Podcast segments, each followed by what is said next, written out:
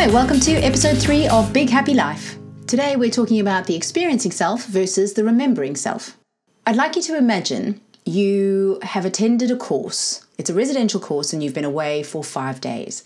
And while you were on that course, you met someone. And on one of the nights, you guys decided to go out for a drink, and then drink led to dinner. And at the end of the night, you both realized you really liked each other. You had a kiss, and off you went back to your rooms, and that was it. And you wake up the next morning and you are kind of buzzing. You're full of those lovely feelings of anticipation and thinking about what might happen and what the future might hold. And then the phone rings and you hear, Hi, love. And it's your spouse. Notice how the story completely reshaped in your mind with that last piece of information. Or maybe not, if you already anticipated that that's where I was going with this. But the point is, what you experience in the moment isn't necessarily the story you tell yourself afterwards. And when we think about the way we experience happiness, that's a really important distinction to be aware of. In episode 2, I spoke about hedonic and eudaimonic approaches to happiness, with hedonic being much more in the moment, much more pleasure seeking, and eudaimonic being more about meaning seeking and uh, personal growth. So you can see how perhaps the experiencing self might go for those pleasure seeking experiences, but then when you look back on them, they might not hold the same value. I look back on some of the things I did in my 20s, and at the time I thought they were fun, but now I look back on them and they seem a little bit pathetic, to be honest. But that's a product not of the experiences themselves, but of the meaning I've applied to them, particularly later in life as my life has changed and the things I value have changed.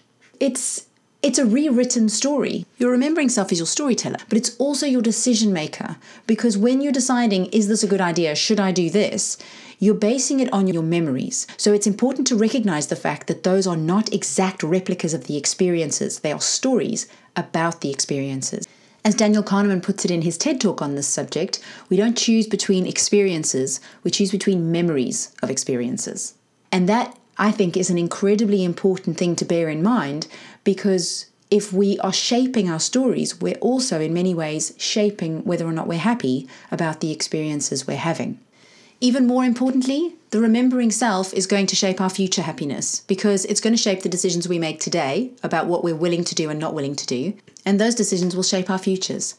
So this week, I'm using this concept to kind of stock take. I think it's really important every now and again just to trawl through some of our memories and think about the stories we've told ourselves, the meaning behind them, how they came to be created, the assumptions that they're based upon, and just, you know, take them out for a spin, test them, and see whether they still hold up, particularly in terms of how they shape our futures, how they shape our future decisions. Because there's not a lot we can do to undo the past, but there's a hell of a lot we can do to reshape the future. And if we're going to do that based on our memories, then we might as well make sure that they're serving us well. I hope you find that a useful concept. If you're interested in seeing Daniel Kahneman's TED Talk, I've included a link to the show notes below. If you've got any comments or questions, I'd love to hear from you. Please do comment on the show notes page and I'll get back to you. And I hope to see you back for episode four. Thanks for listening.